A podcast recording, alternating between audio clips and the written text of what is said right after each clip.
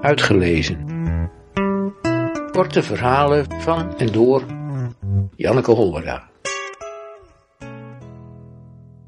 Nina. Nina is zes. De nieuwe juf leert de klas een nieuw liedje.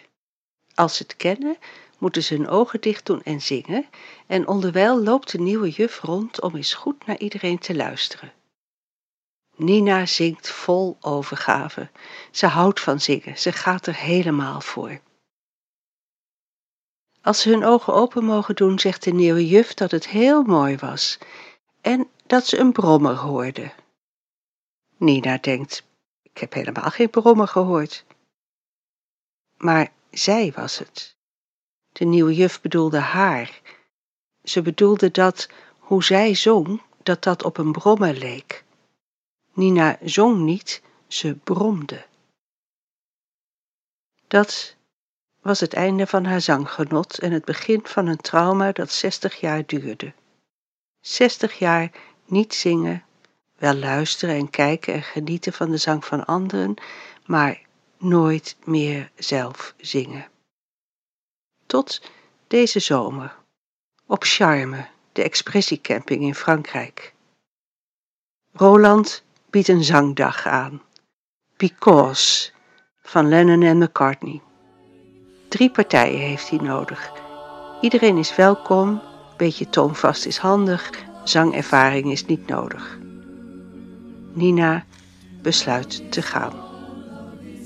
Ze hoeft niet voor te zingen, alleen maar haar naam te zeggen. Nina. Dat is genoeg voor Roland om te horen dat ze een alt is.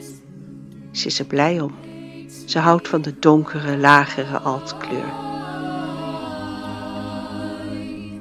Een dag lang staat ze vol twijfel in de schaduw onder de bomen te zingen.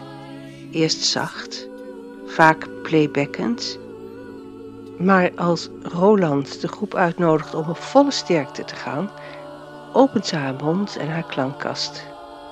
Er komt geluid. Het voegt zich in de geluiden om haar heen. Het klinkt. Ze zingt.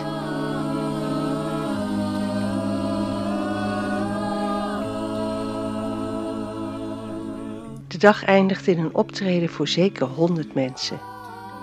Niemand in het publiek weet dat Nina daar op dat moment nog veel meer staat te zingen dan Because.